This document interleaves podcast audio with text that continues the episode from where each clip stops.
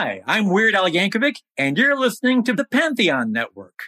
The Sex Pistols were one of the pioneers of the music, fashion, and attitude of the punk rock movement. They were only together for about two and a half years and released just one album, but over that period, they were just as famous or infamous for their behavior as they were for their music. They didn't care what you, the music industry, or society thought about them. Led by frontman Johnny Rotten and an illiterate guitar player named Steve Jones, who stole one of his first axes from David Bowie, they took a scorched earth, double middle finger, bugger off attitude towards everything.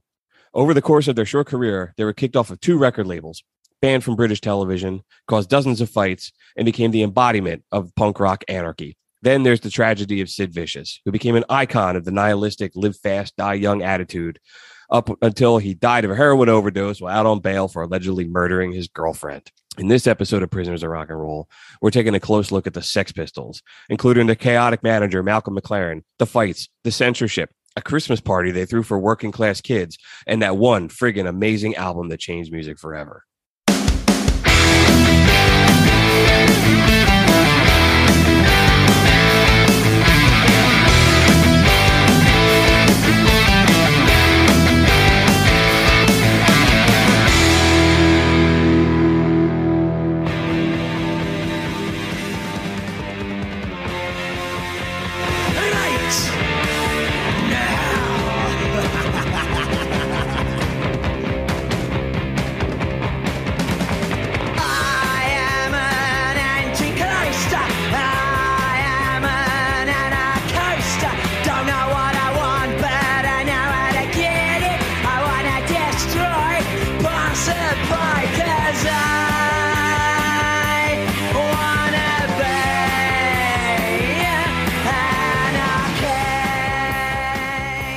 What's up, everyone? Welcome to Prisoners of Rock and Roll, episode number 47. My name is Bruce Kramer, and I am thrilled to be behind the mic tonight with my very good friend and co host, the one, the only Ryan McCusker.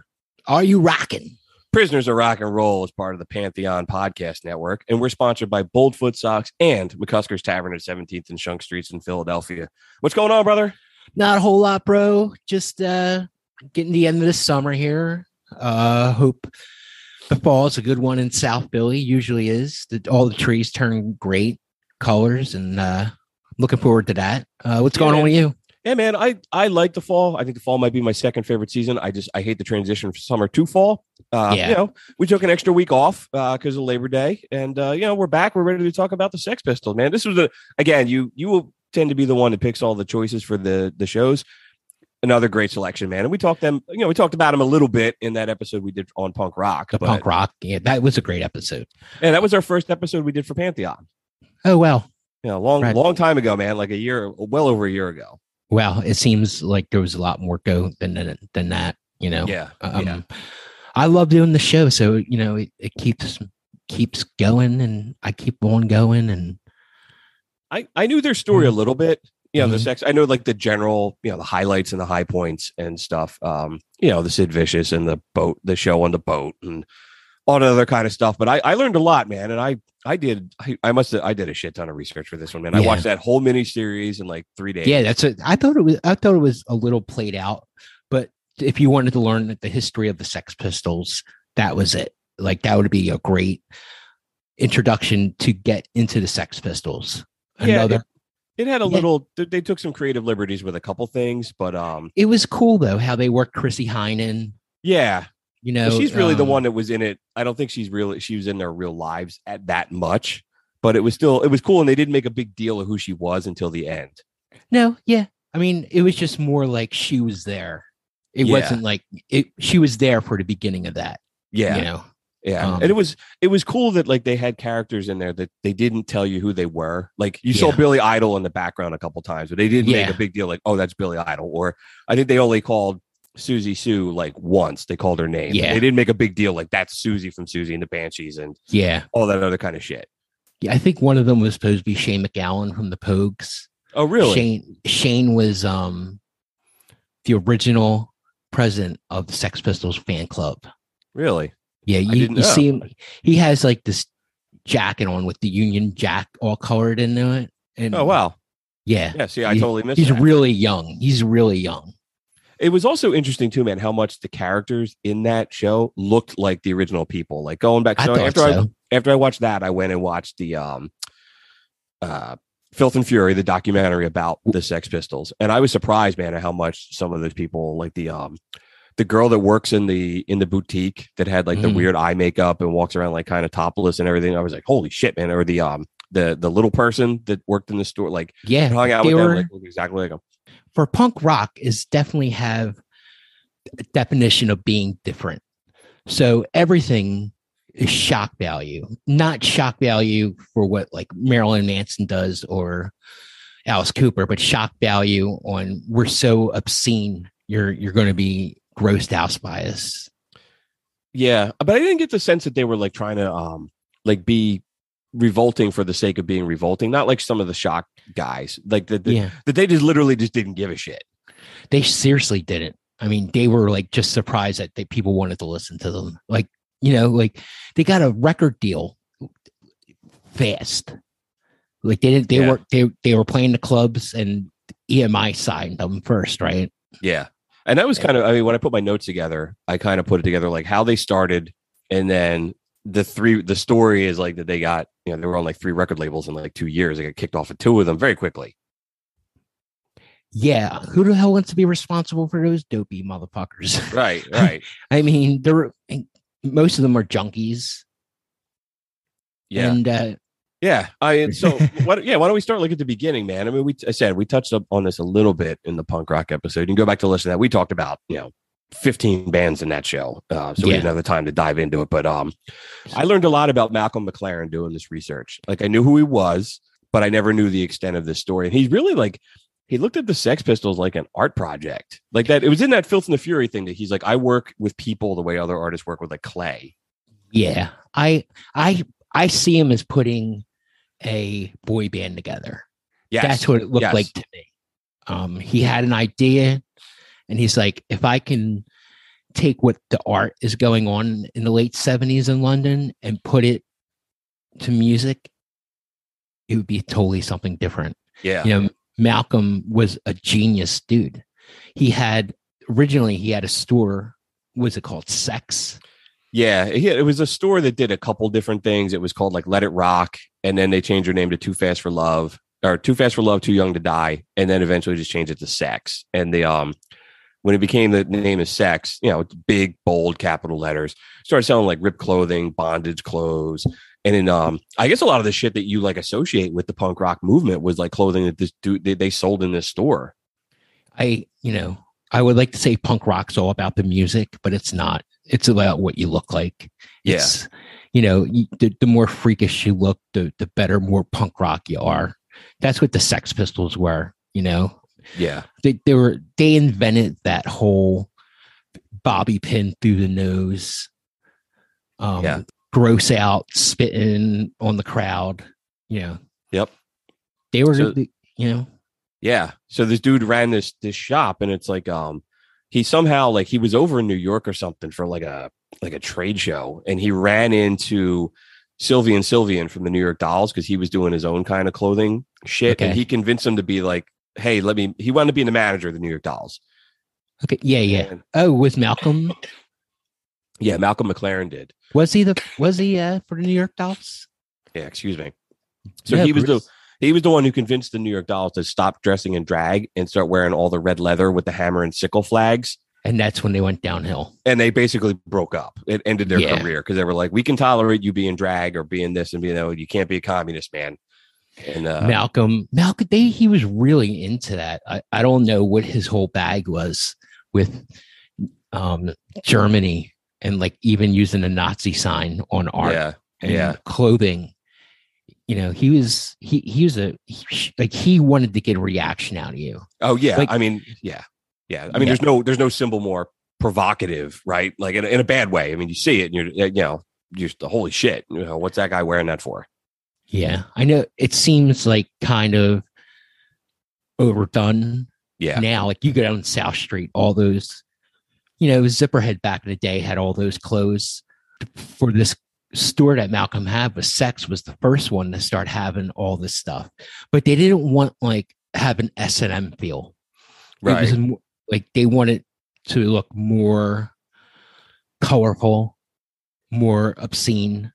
Yeah, more Huh. like like uh not shit you wear behind closed doors. It was like shit you Yeah. wear like you want they wanted you to wear it. You know, you're not picking up something to be naughty with your with your lady friend after uh your hours, excuse me. It was stuff that you had to wear out in in public. Yeah, did you see in in the uh they do it in the Filth and the Fury also, but when they talk, they had the girl that wa- worked at Yeah. the sex store in the TV show, and she came took the train with a raincoat on, see through, and like with nothing on the nothing on underneath it. Yeah. I mean, uh, and she walked to work like that, you know, and that's what really happened. That was like for real. Like they were trying to freak people out everywhere. And you, I mean, you got to think about too what was going on in the world. And the um, the Filth and the Fury documentary was really worth checking out. It's hard to find. Yeah. It's on um, It's- it's on YouTube. Yeah, but it, it they talk a lot, or they have clips of like other things that are going on. You know, like Britain is unemployment is high. You know, and the, the music scene is like you know, yes, and and all this progressive rock and this really big elaborate you know arena shows and all this other kind of shit is going on and and you know every Yeah, the hippies they're kind of you know we're at the tail end of that so these guys are almost like counterculture to the counterculture I mean, punk was definitely to be in the middle of all music. It punk was something different than rock and roll.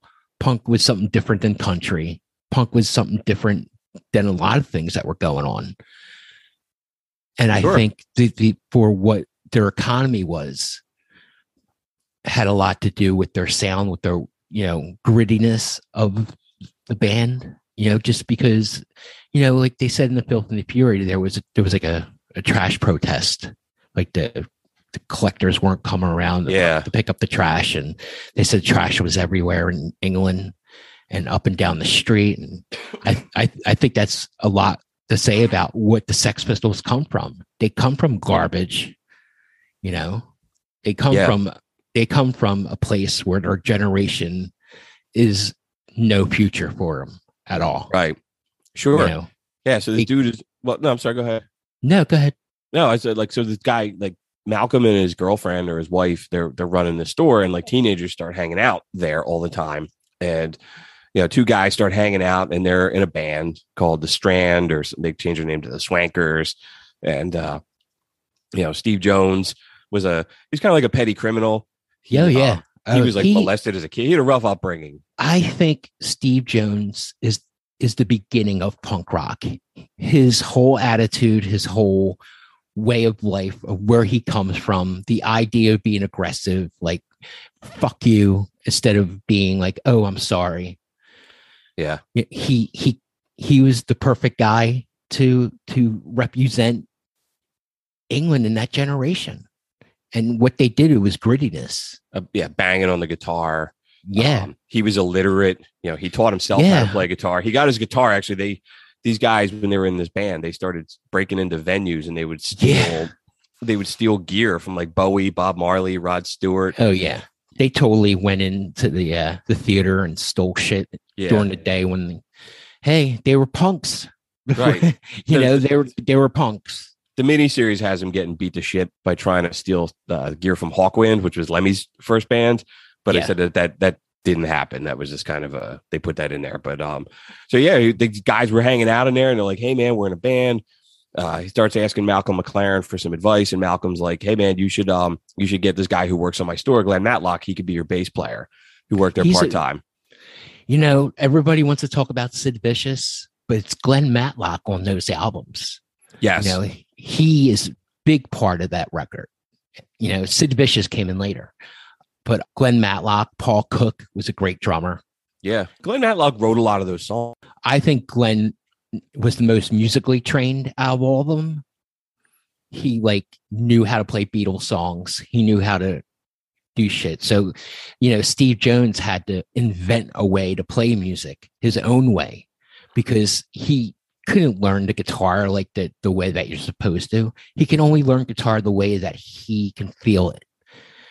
You know, which is a big part of his sound. Like, what chord is he playing? Uh, who fucking knows? But he's Right. making this. A, he's making this passionate, aggressive sound.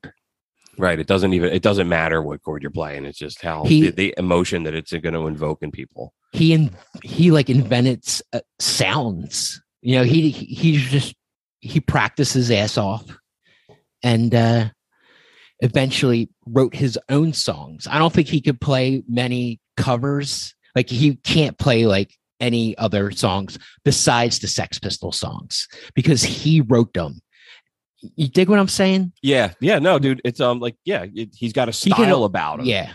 Yeah. He's his style is very, very um gritty. Very you can hear it, it's self-taught. You can hear its passion. Well, he was initially the singer for this band too, and it, like they'd played a couple of gigs, and it just it didn't go well. And they had another dude in the band named Wally Nightingale, which I, I said in the punk episode. Um, doesn't that's not a very punk name, and he didn't look very punk either. And they, you know, uh, McLaren Malcolm was like, he's got to go, man. He doesn't he doesn't look rock and roll. He's not rock and roll. Steve Jones picks up the guitar, and at some point they actually asked um Sylvain Sylvain from the New York Dolls to come over and be the lead singer, and he it, it didn't work. And then they just saw this dude just hanging out. Johnny Lydon was just hanging out in the store Yeah. wearing a, a Pink Floyd shirt with the eye hole with uh, the holes in the eyes torn out and the words "I hate" written above it. he was an original from the start. Yeah, man, he had green hair and his shirt was all held together, was torn and held together by safety pins, and they had him sing along to "I'm 18" by Alice Cooper as like a as a demo, like sing along. They put it on the jukebox, and that's how they got him in the band. And they were You like, know, "You're they, hired." they they plagiarized it on that TV show and like he starts singing and he's like singing crazy babbling shit. You know, the great thing about Johnny Rotten, none of his lyrics rhyme. They're Right. just statements. You know? But yeah, he, he jumped on the jukebox, starts singing, and I think what's the manager's name? Malcolm McLaren. yeah, Malcolm saw saw he'll fit in fashionably before he thought he'll fit in musically. Right, you've got the look. Give it a shot, and he, you know, they Yeah. he got the name Johnny Rotten because he didn't brush his teeth. Know, Steve. Yeah, Jones. he had the worst Mhm. teeth yeah, around him Right. and Shane MacGowan. right. He's a he's a Brit, and he's got he's got terrible teeth for a Brit. And then the band becomes the Sex Pistols, kind of after sex, after the um, you know, the the name of the store and the pistols, like you know, image of a As- gun, and Yeah. Yeah. and yeah. uh, Malcolm McLaren kept calling him my sexy young assassins, and he said like sex Yeah. was kind of short of that. So yeah. Do you think Malcolm was the best thing that could happen for them, or was it the worst thing that could So- happen to them? I like I don't know who's the shitbag of the week this week. If it's Malcolm McLaren, Sid Vicious, or Nancy Spungen. Now Nancy. there's there's there's three there's three bad people because Malcolm gets in the middle, like he pokes his head around, that he pushes them kind of he pushes them a couple times in directions that I don't they don't want to go. You know, and Yeah. he kind of he wants them fighting with each other because it's more yeah, it brings that it to the adds to music. right. he wanted chaos. Yeah. He, he wanted I think that's what made that first album was that they didn't know what they were doing. Yeah. You know, like they they wanted to invent they wanted to keep on inventing their own sound and Malcolm wanted to keep probably keep them doing the, the same thing. Like just do the same thing. And you know, Johnny Rotten, the last thing he's gonna do is sell out. Like he's not gonna, you know, you're you know, you're not gonna make that dude do anything. At, at some point, I think like Glenn Matlock, when he leaves the band, he I read something he said like Malcolm was kind of turning us into more like the Monkees, like uh, a yeah, dude. you know, like a TV. Like at some point, man, they become more famous for like being on TV and their antics and Yeah. the music, which But- is which is. I'm sorry. Go ahead. No, no, I think I don't know if this could be a, a good statement, but the Sex Pistols gave punk a, a bad name, dude. Like- sure. Yeah. You know, like they were the ones that were spitting on everybody. They were the ones that were cursing, picking their nose, doing snot rockets, doing all this gross out shit, and they were encouraging everybody else to do it. That's an England thing, dude. right. You didn't hear the Ramones doing that. No, the even- Ramones were more of a militant kind of right. not mil- you know they were more of like a, a, a group a, a gang right. And you like didn't. I mean, don't the- don't the- fuck around you know The Clash didn't do that. You know, the like clash were er, i think the clash come from a different society than Yeah. what the sex pistols came from the sex Yeah. pistols came from nothing they're not even they don't even have any talent they came from nothing and with no talent they just had they took a shot and that's you know, and what and what's so crazy too is they did that and as improbable as it was, right? That they're put, they're kind of they're they're put together by this dude who has a vision and this art project. I want to piss people off and get like it's such a fucking great album. You know, it's just like they made one of the most important. I like the research I was doing. Somebody compared it to Nevermind, like that impact. And sure. Like, and I was Oh, like, yeah, man, I could, absolutely. I could absolutely see that. Like, if you're that generation, Oh, like yeah. it just changes everything. Yes, it changed everything. Then everybody start copying them, and before you knew it, punk was big, and it and it was over fast. Right. Yeah. So so they got you know they get together and they start they start doing some gigs and I I, I told the story a little bit in the uh, the punk episode but they they open for a band called Bazooka Joe and they get in a fight with Bazooka Bazooka Joe on on the stage because they're like they're pulling uh they're like they they want to use their own amps and Bazooka Joe's like no you lose our our shit and they were too loud and they were unplugging it but the bass player for Bazooka Joe goes on and becomes Adam Ant the oh 80s wow, the, the 80s singer. And, you know, then as they continue playing these small gigs, you know, Johnny Rotten would start throwing chairs and walking off the stage. And, you know, Steve Jones gave that famous interview with NME and he says, you know, we're not into music, we're into chaos. yeah, Even though that gets attributed to Johnny Rotten, Steve Jones said it. yeah. Steve Jones is a brilliant dude, man. For Yeah. an illiterate guy, he's a brilliant dude. I can relate to him a lot, man. And, you know what, dude, was interesting too, man? Reading about Johnny Rotten. Well, you said they all come from nothing. Like Johnny Rotten was saying that like his parents used to take in like orphans when he was little. Yeah, and some uh, like he he came from a like there's more depth to him as a person than I initially thought. You know, he's like I mean, you think of Johnny like I think of Punk and the sneering like "fuck you" attitude of Punk. I think of either Sid Vicious or Johnny Rotten. And Johnny Rotten seems like he's a good person. It's just like he hates people who sell the fuck out. It's like Yeah. Henry Rollins. He's just a little bit more honest and don't give a fuck than Henry Rollins does. Henry Rollins, is real, you know, he wants to keep that exposure. But you know, Johnny Rotten, the best thing he had in the '90s on VH1, he had his own talk talk TV show. I never saw that. I Dude, watched it. was I just watched an episode. I gave some interview he did. Right, like he went on some British talk show talking about the documentary or the the miniseries and how he wasn't a part of it and he actually sued to have it blocked. And I was like, um, Oh well, I, I you know he was very articulate and he wasn't you know it was it was in, he's in his late 60s now mid 60s you know he's older he still looks a little ridiculous but it was um i don't know man i was just i was digging his vibe just what he was I- saying yeah, I dig Johnny Rotten. He was um he was talking about like he raises a lot of money his wife has alzheimer's and he raised a lot of money to like he has a charity or it was for a charity called spit where like the money was going to alzheimer's and it was kind of you know it's kind of cool that it's like you know he's famous for spitting on people and his charity's got that name but it was going to help his wife i don't know man it was like a little Yeah, like I said, I think like, it was it was like know, sweet in a way. I think that's the natural way that all those guys were. They were all sweet. Like before Sid even joined the band, he was Johnny's boy. They were Yeah. friends. And, you know, Sid would stay at, at uh, Johnny's house. His parents would take him. And this is way before they Yeah. were in the Sex Pistols. This is why they were children. You know, Sid was a was a maniac from the start off, but he definitely Johnny definitely took Sid in at a young age you know, for uh to Sid would have been running the street, been like living in the ghetto if it wasn't for John. Yeah, yeah. Uh, well, Sid and Sid's real name was John, so they had a, a band right. of John. They had three guys named The John in the band. Yeah, the Johns.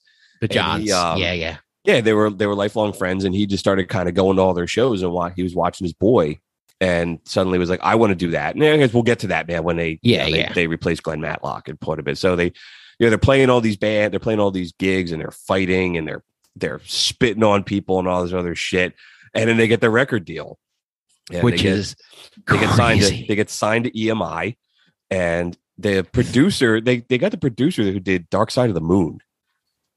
The producer guy, Chris Thomas, and he started working. He said he was working on their album at the same time he was doing an album for Paul McCartney. He would work on one during the day, and he would go to Oh another studio God. at night. He'd and they- probably yeah. You know, and he he did um Roxy. He produced shit from Roxy Music, which the guys from the Sex Pistols really looked up to. Elton John INXS, and he produced Dark Side of the Moon.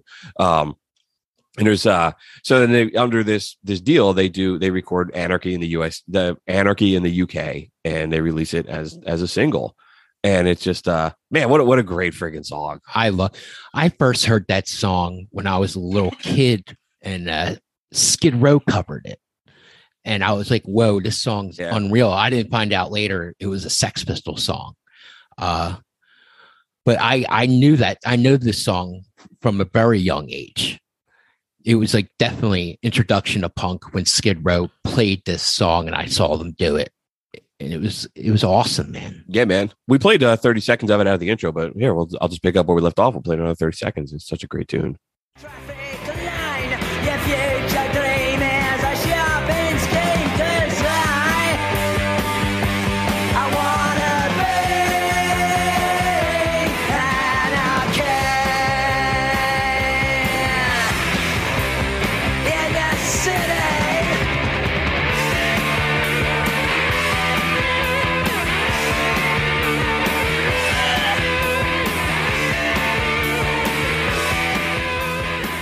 love the that he does in the background. Oh, the yeah. This is great. Those little sounds, yeah. it- yeah, that's from them not knowing what they're doing. They're just fucking amplified and electric. Yeah, man. They tried so hard to get that, uh, you know, the beginning when he goes, uh, right now. And he was trying to hit it. He was trying to line it up with the notes. And he was like, I don't know fuck about meter and beats and, you know, measures and try to hit something. Like, just and I go. think I think his singing says that all the way. Like he don't know shit about how music direction is supposed to go.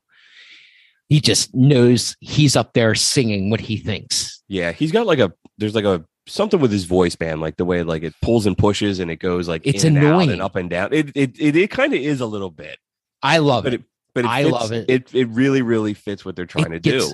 Totally. He's a punk. His what what he sounds like is an, is the asshole kid down the street. Right? He like the definition of a punk is a is a little asshole, Yeah, sure. you know? So that you know that comes out, and they, so they weren't on EMI really long, and there's kind of two incidents that happened that that uh get get them kicked off very quickly. And the first one was, you know, they go on the Today Show with Bill Grundy. Oh yeah. And that's like a very famous show on London. It's live. It's live on the air. Queen was supposed to be on the show. They backed out at the last minute. Freddie Mercury had a dentist appointment. Que- Queen was on EMI. Could you at the same imagine time. those two bands together on one show? I've got Holy something. shit. I've got something later with Queen and Sid Vicious. Uh, Freddie Mercury almost kicked uh, Sid Vicious's ass. Oh, I'm sure. So I'm sure.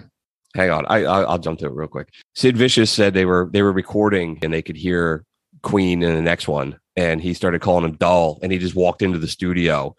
And uh, what Queen was recording, it was like, "Oh, have you taught everybody how to do ballet yet?" Like, was kind of insulting him. And Freddie called him Simon Ferocious, and said he gra- he grabbed him by the neck and threw him out of the out of the uh, out of the studio. He's lucky Sid didn't fucking kill him. I I know, I know. Sid was a street guy. Yeah. Like, Oh yeah. Freddie was just a Freddie was just a yeah. a, a, a, school kid. Rich, I could- not rich school kid, but you know, could totally see him like, oh, what are you? You're Simon Ferocious or whatever your name is. Get out of here. Just awesome.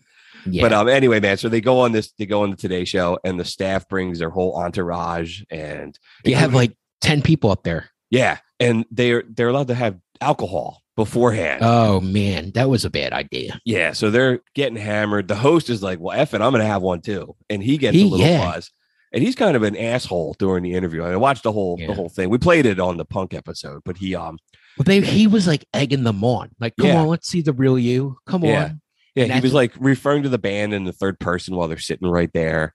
And Yeah. uh, you know, at one point Siouxsie Sioux says, like, you know, I've always wanted to meet you. And uh, Yeah. the guy's like, Oh, did you really? Well, let's meet afterwards, shall we? And they thought he was hitting on her. And Yeah, Steve he- Jones just just Steve Jones is him. not having it. Yeah, calls he him a was like, dirty old "You- man. Yeah, And- he's like you. pi- He's like you're a fucker or whatever Yeah. he says to him, and they got so much pu- publicity for him saying "fuck" on TV on the BBC. Yeah, you dirty bot, you're a dirty bastard. Remember, And you see that shirt that he had on though too? Is it ladies' boobs? And I, not I even- didn't notice that. Yeah. Oh, yeah. It's not even blurred out or anything. And they were like Johnny Rotten in that in that interview is brilliant. He's like on the side and just you just hear him saying shit and like really like bad shit. And then they were like, "Oh, what was that? Oh, nothing." Yeah, I said a bad question. word. Yeah, I said a Next bad word. Next question. question was like, what was the bad word? He's Yeah. like, shit. Yeah, yeah. But Yeah. they were honest, man. Yeah. They they were. Their Yeah, music was honest. They were honest. The movement was honest. Yeah, and it was like the first time that anybody dropped anybody British dropped the F word on the on the TV. You know, on Good the for them. Good and it was like immediately was on like the front page of every newspaper the next day, right? The day, Yeah. like the headline in the Daily Mirror was the filth and fury. God, what a what a what a title. We might have to steal that for the name of the, our show. I know, I know. And Bill Grundy this basically like ended his career. Like he got suspended. He came back and he like he was done after this for for kind of egging him on and all this other kind of shit. And Oh yeah, they're they're immediately public enemy number one, man. and they um, fucking love it. This is the shit that Malcolm McLaren wanted. But there's Yeah. also like huge blowback, you know, against them. And the staff at EMI refused to like some of the workers were like, we're not even we're not going to package the single for Anarchy Yeah. in the UK. Yeah, they, dude, they were so offensive to they were offensive to England. They Right. were like any like you know British wearing dude. They were like putting down their country. It, would- it'd be it'd be like compared today of like politics Yeah. of a of a, a Democrat going to a, a, a Republican party and just giving them the finger and shit Right. like that. Right. Think about like uh you know, nowhere near this on this level, but like remember the Dixie Chicks a couple years ago came out and said they were embarrassed to be from Texas or something. And they were like they got canceled for like Yeah, oh yeah, that killed their career. yeah, They changed their name, yeah, yeah. Well they right? They, They changed their name, didn't yeah, they? Yeah, they're just the chicks now. More That's a better name. That's a better Yeah, name. Chicks. Yeah. I have Yeah. a quote. I have a quote from a British politician about the Sex Pistols right after this. They're unbelievably nauseating. They're the antithesis of humankind. I would like to see somebody dig a very, very large, exceedingly deep hole and drop the whole bloody lot of them down it. I Wow. just love it. Like they're just, you know, everybody, you know, the, Just the, they- the thought of the prim and proper British, you know, so people are sitting around drinking their tea and it, and they went on TV looking like that and then dropping the F bomb. It was like, you just, you just didn't behave that way. Yeah. I mean, they they represented a generation, a generation of bums. You know, Right. Uh, and and they're just a product of what their country made them. You know, Right. their their country, their poverty, the country that the Sex Pistols grew up in. You know, and and now the all the the proper dudes are like, oh, very nice and all that, and they're like, you're a wanker. Right. And the media starts like, I mean, the media just follows them everywhere. Promoters start like canceling Yeah. gigs because they don't want to deal with like the protesters and all this shit. I mean, these guys were like, they got to the point like they were like, they would go for a walk and people would assault them or like somebody threw a brick through Malcolm McLaren's like window. Oh God, Like they were, were- they were that offended. there were the stories that the Sex Pistols had gigs set up and it went from town to town. And when they would get there, they would cancel the gig, but still get paid for showing up. Yeah. So that we were like, he was like that. We did this one tour. We just showed up at the gig and they said, we're not playing tonight. And they paid us and we leave. He's like, we did that for a, a, a, very short time. Yeah, and at the end, like they started playing under the. uh They went on tours that is called Spots, which stood for Okay. Sex Pistols on tour secretly because they didn't Oh, want to okay. book everything as like under their name because they were getting canceled like Yeah. everywhere. Um, yeah. But yeah, man. So they're they're public enemy number one. They're everywhere. I mean, it's like I, I can't even make a correlate. Like think about Sinead O'Connor when she ripped the the Oh, picture yeah. of the Pope. Yeah, like the blowback. Oh, sure. It's like this time, Sure. like that time's like a hundred. Yeah. I mean, there's the English are very proud people. Right. They're And eventually- proud. and eventually EMI, EMI is like, all right, dude, you're you're out. There, there's another incident like they're at an airport and somebody like they spit on somebody, and then very quickly afterwards they're they're out. EMI Who- dumps them. who was the record company that they signed to outside of Buckingham Palace? A and M. Well, hang on. So they get dumped from Okay. EMI, Okay. and then they very quickly they write a song called EMI. Yeah, EMI. On, yeah, Yeah, yeah. which is about like, and it's Johnny Rotten immediately giving the middle finger to them. So let, let's play a little bit of that. Yeah, This play it, is bro. Another great, great tune. Oh yeah.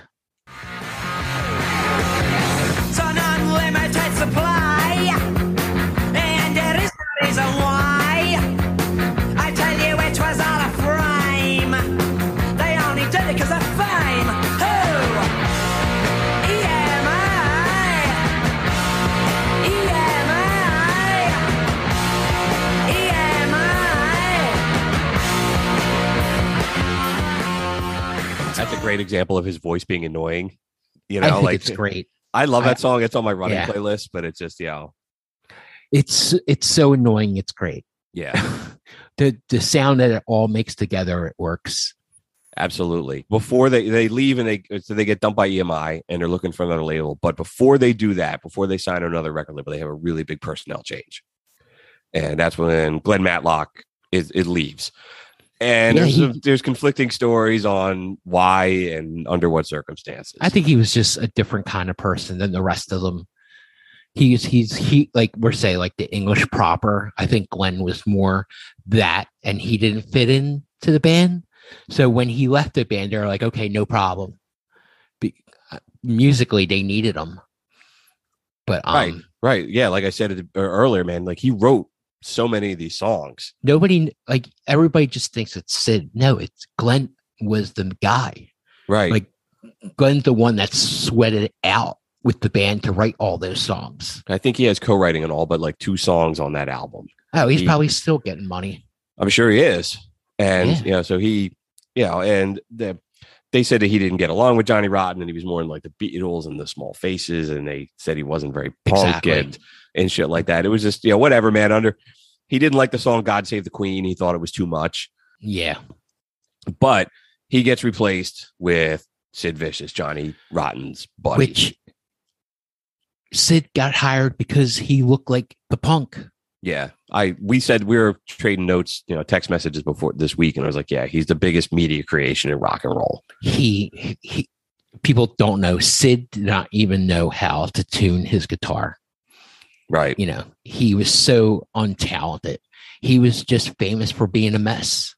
You ever see that picture of him with the the leather jacket and the pin that says "I'm a mess" Yeah. and he has a hot dog and the, and the mustard's all over his face? Yeah. That's Yeah. Sid. Yeah. He he was a junkie, you know, and he gets really bad at the end. Yeah. But he's Yeah. you know, he's Johnny Lydon's Johnny Rotten's boy, and He, yeah, they were childhood friends. and he uh, he gets the name Sid Vicious from Johnny Rotten's like hamster. His pet hamster like bit him, and, and he was like, "Oh, that's that's Sid Vicious." I think the hamster was named Sid, and he's like, "It was vicious," and that, that's where the name comes from. He play he kind of dicked around and played drums with Siouxsie and the Banshees like a little bit, but Oh, he was really? not he wasn't a musician at all, and he didn't No, know shit he's- about the bass. And even there's a scene in the miniseries where there's a scene in the miniseries where he's trying to like, yeah, they're talking about the he wants to focus on his hair, and Johnny Rotten's like, "Dude, you got to do the note." He's like, "Fuck the music, it's about my hair. I want to get my hair standing looking right." like he didn't even attempt to learn how to play when someone else would be like, "All right, I'm I'm in this fucking band. I'm going to learn the songs just as good as Glenn is. I'm going to I'm going to try. I'm going to put one more." He Sid was a fucking junkie, not and lazy.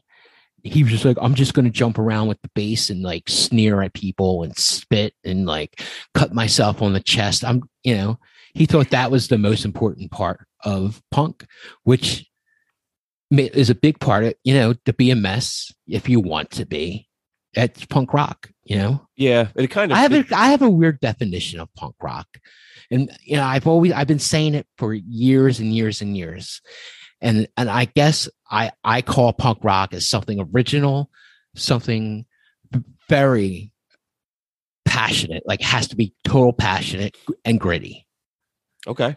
that's punk rock to me. Like, you know, I'll sit there or to be a good person when this person's a shitty person. That's punk rock. Okay. I don't know. I, yeah, I just, no, that had- makes sense. you know, like uh the warden had a really bad tattoo Right. and I and I got him a new tattoo. You know, that's punk rock. Definitely. Uh, well, you know, Johnny Rotten joining the Sex Pistols as a super fan would be like if we let the warden on the show. So, Yes. you know, I, I don't think I don't think the warden could sing like Johnny. no, no, we have to do it. We'll have him sing uh, Alice Cooper at the bar or something. I'm See if he 18. Oh my God. Yeah, man, it's Sid, Sid really, Glenn Matlock said that Sid joining turned the band into kind of a cartoon. And I, I agree, man. I think this is the, Yeah. this, this ruins, was- this, this, this Sid- ends them. Sid was a fucking t-shirt.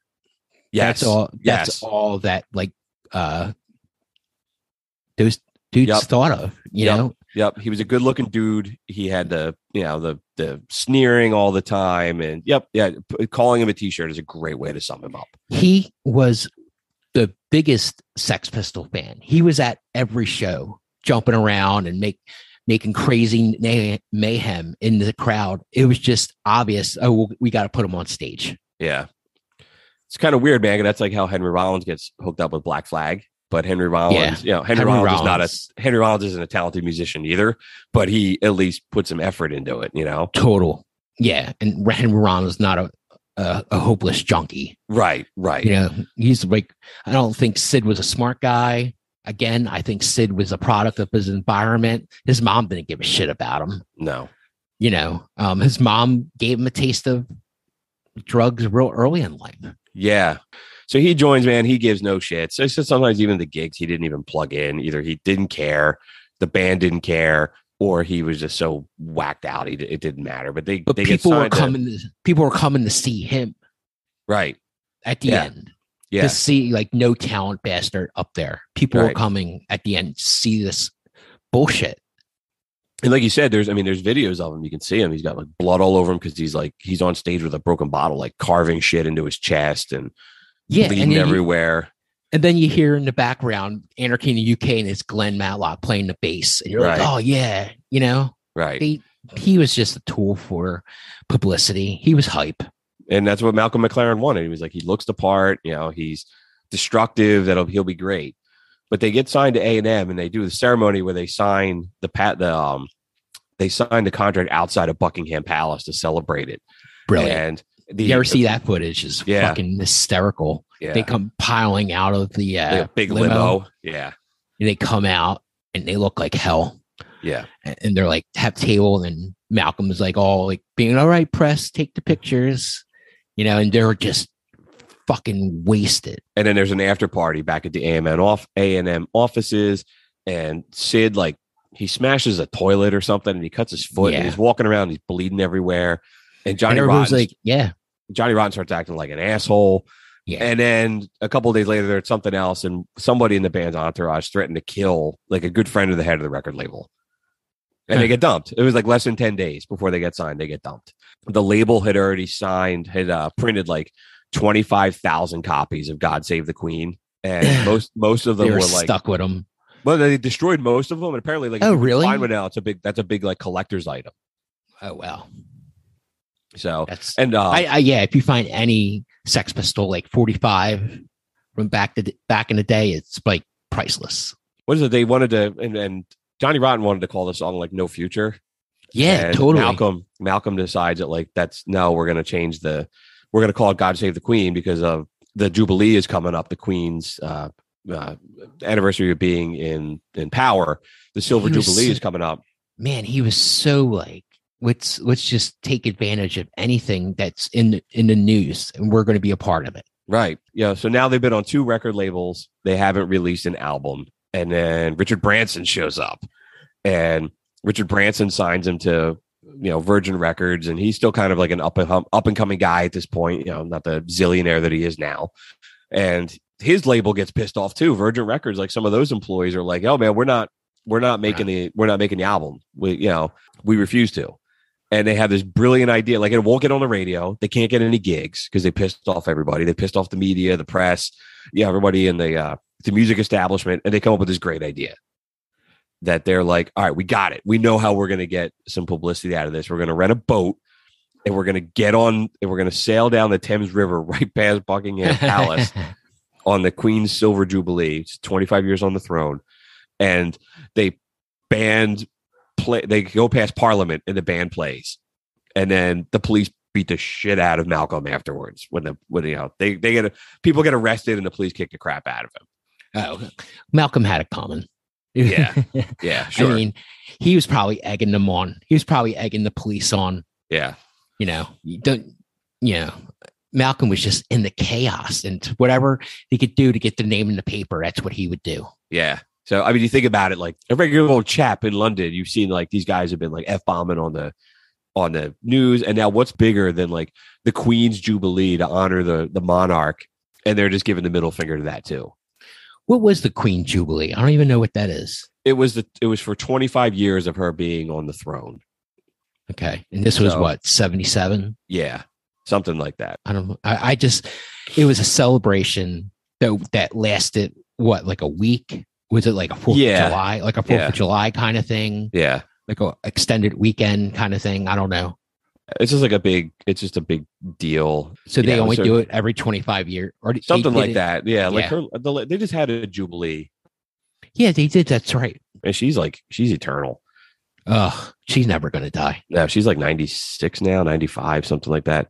She's probably Um, been dead for a while. They just got a wax. They just on like her. weekend at Bernie's. He's kind of Yeah. pop her up, but um, I don't know, man. Oh, you know what, dude? Let's play a little bit of God Save the Queen. Yes, Here we no go. future.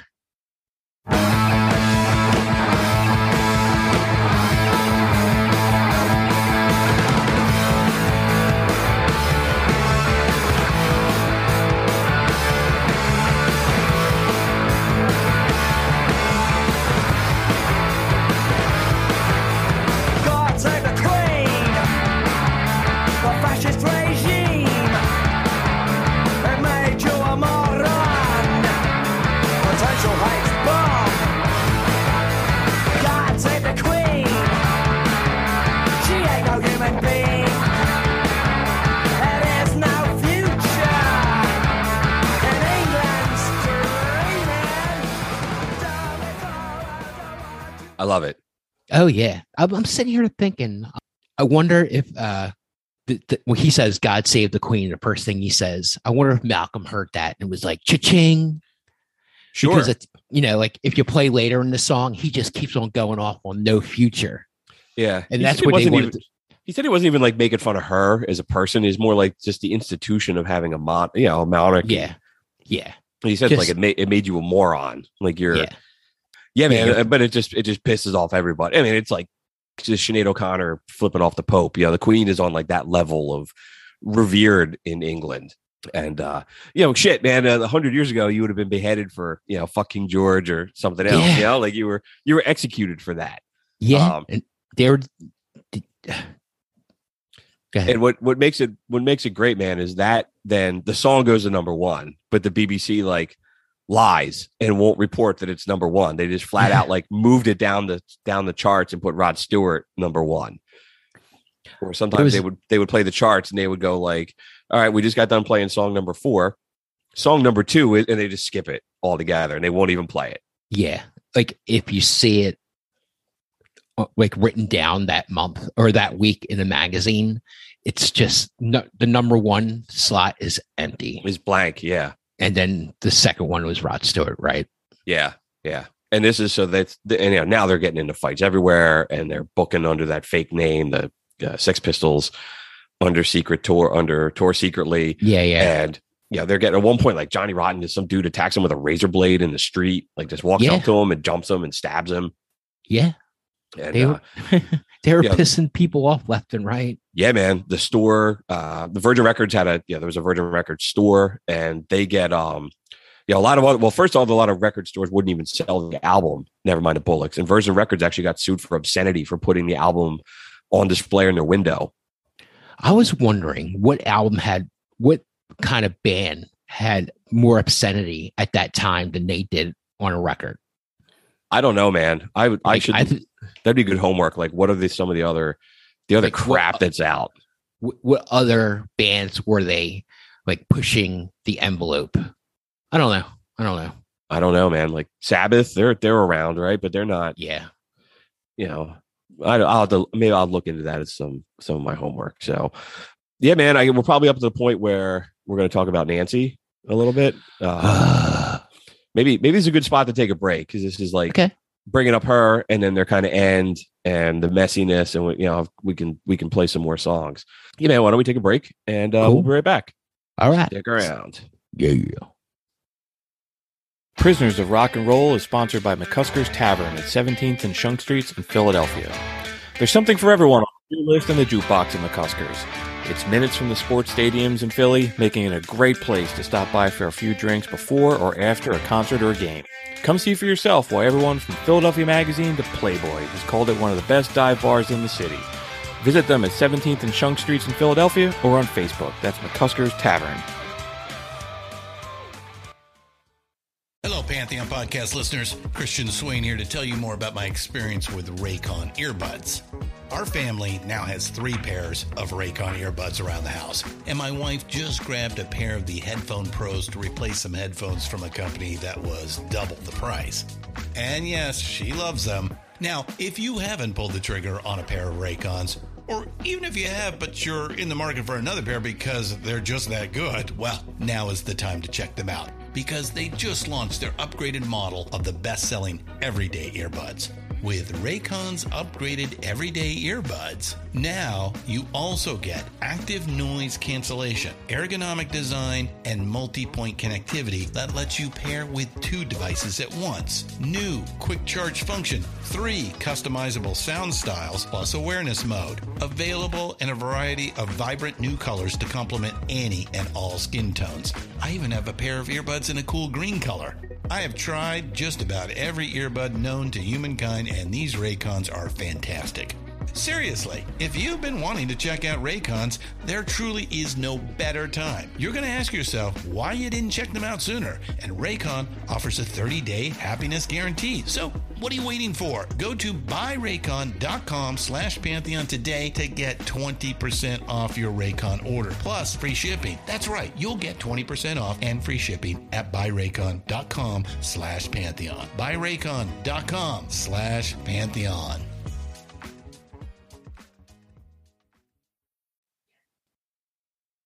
Man. I am so excited to tell you that Prisoners of Rock and Roll is sponsored by Boldfoot Socks. We're thrilled to have them on board because they're just good people who do good work while making a good product. Let me tell you why. Their motto is grown here and sewn here because Boldfoot socks are made in America. They have a variety of styles and designs for everything from work, working out, or doing a podcast. They're a veteran owned business and give 5% of all their proceeds to veteran charities. And I'm just down with companies who pay it forward. So Boldfoot is cool with me and they're cool with the show. And as soon as you're done listening to us, you can go over to boldfoot.com and check out all the different styles of socks they have. That's boldfoot.com. So, They're all right, great. man. So They're great people, man. they really are, man. And we're really thrilled to have them. And it's cool to hear their other shows on the Pantheon family talking about them too. Yeah, they're So, they're they're great to the vets. I'm all about that. yeah, man. I'm all about paying Yeah. it forward. So, really, Yeah. really good stuff. So, proud to have them as a sponsor. Totally. All right, man. So, we're kind of up to, we're about to introduce the the shit bag Nancy Spungen, but Ugh. yeah, you just as we were taking our little commercial break, we're like, man, there was so much, there's all these other songs on this album we got to be playing, man. Why don't we just, uh, yeah, let's play a little bit of them, talk about them, then we can talk about that piece of shit and what she was and everything else. Man, the song "Bodies" Yeah, it's on there. play that. Play All that. right, all right, and I got, a, I got a couple questions about it. Here you go.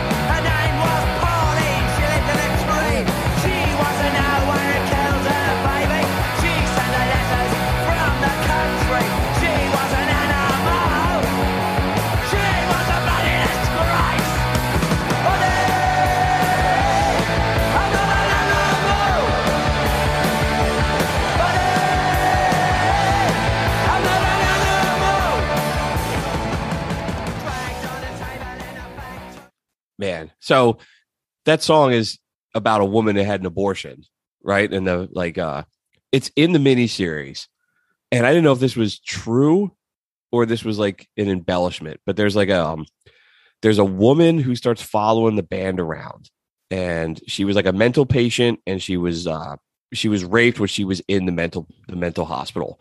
And he says like she was a woman that lived in a tree, like she would get out of the mental hospital and like run up a tree or something.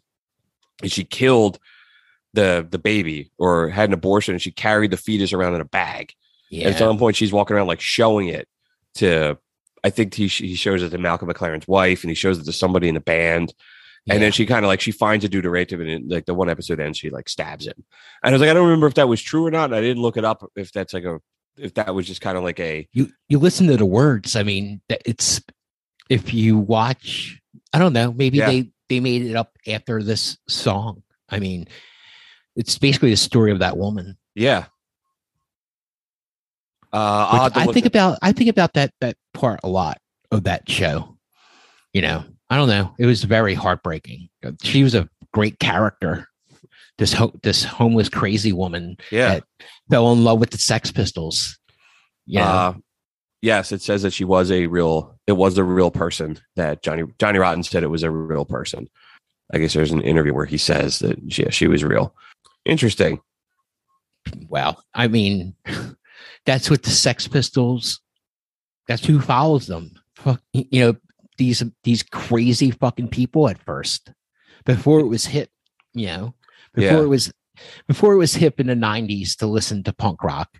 So I just googled like there was a real like in the scene. They said like yes, it was. Somebody came to to his door with a plastic, a clear plastic bag with a fetus in it, and here's this is Johnny Rotten. I didn't write the I didn't write it to cause a commotion. It was realism. My mom had a lot of miscarriages when she was young, and as the oldest child, I was the one that had to carry the bucket and flush it down the toilets outside.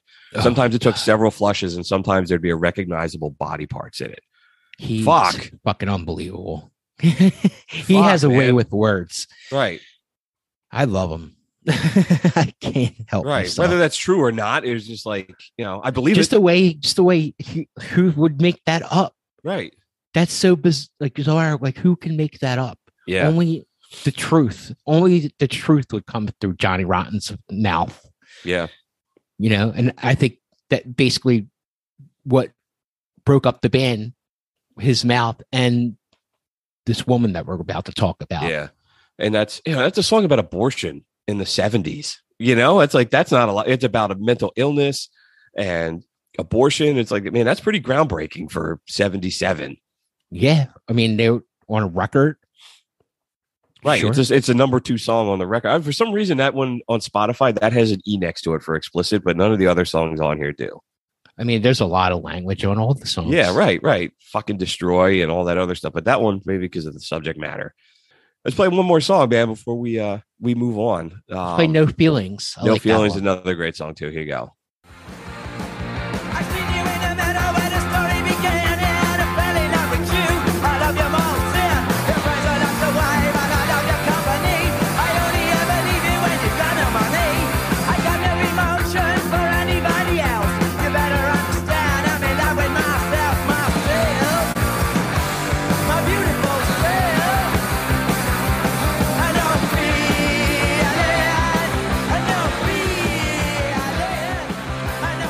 Sitting here fighting uh fighting a cold as we're doing this. I just had to lean away from the microphone and cough. I This should be somebody for me to spit on. Listening to this, doing doing this, like, hey, you blimey fucker, you Ah. dirty bastard. Ugh. But anyway, yeah, man. I again, this album is just I, the comparison to Nevermind is just great. And I read it somewhere, and it wasn't my my idea, but it's like uh, I could definitely hear the the parallels between the two of them.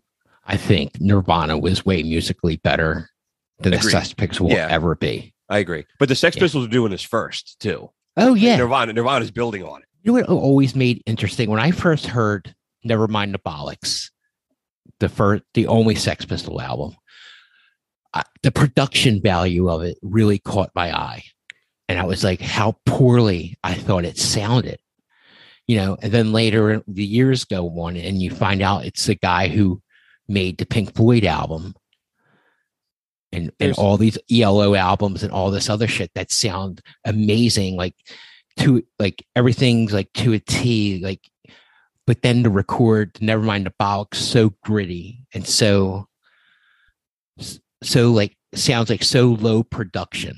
Yeah, there's something. There's a story around like there's two producers on the album, and like they uh because they get you know they get dumped off of so many record labels, and they were kind of like splicing shit together, like different takes and stuff. But um, you know, I'd imagine they still. I'm sure that the sound that it came out with, I'm sure that's by design. Hmm. Okay. Like you said, man. I mean, you got like Yes and Kansas and all these progressive rock, you know, acts doing these.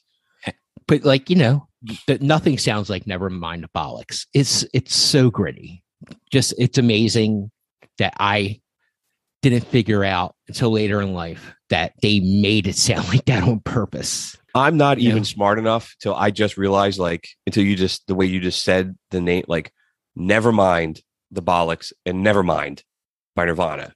oh well I was like, shit, maybe that's where they got the idea. It could be. I, Mhm. you know, could be coincidence learned right, could be. But all right, man, let's talk about piece of shit scumbag Nancy Sponge. if there was Uh, anyone worse than yoko ono it was nancy She was the she was the Let's just give her shit back of the week. Shit bag of the week. Shit bag of the week. Yeah, she was like the Yoko Ono punk rock. Um, Oh yeah, she. Go ahead. Yeah, so she was a she was a hooker. She was a prostitute. She kind of she fooled around, was like a hanger on for the New York Dolls, which is weird that that's like there's another connection to the New York Dolls in the Mhm. story. She was from Philadelphia, which I thought like I I didn't I never knew that she was Yeah. from Philly, and uh, she's buried in in Bensalem, which is 15 minutes up the road from Philadelphia.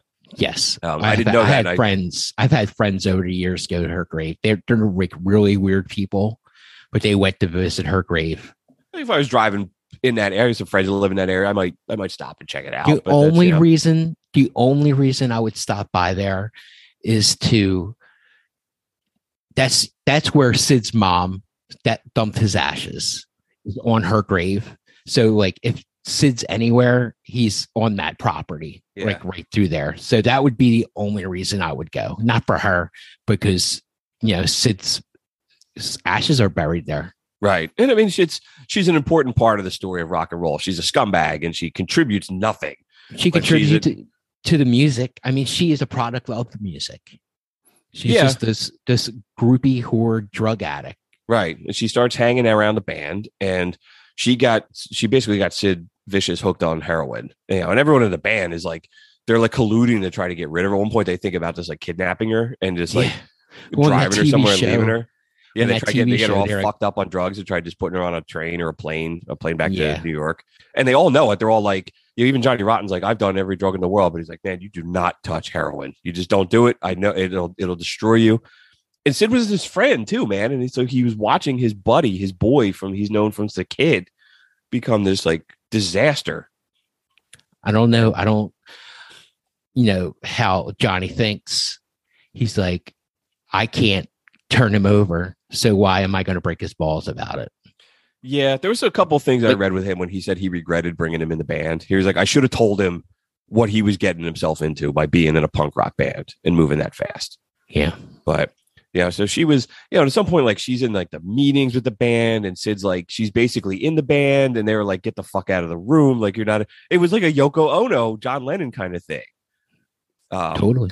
yeah, and they they all hated her, and they uh, they rolled with that huge entourage too of all these other people that were always around them, and they they wanted no part of her. They all knew um, right away that she was bad. I I saw an inter- I read an interview with Steve Jones. He said he's never felt worse about another person than the time he met her. He's like she just he's like the day I met her, she just had a black cloud over her head, and it was like she is bad news.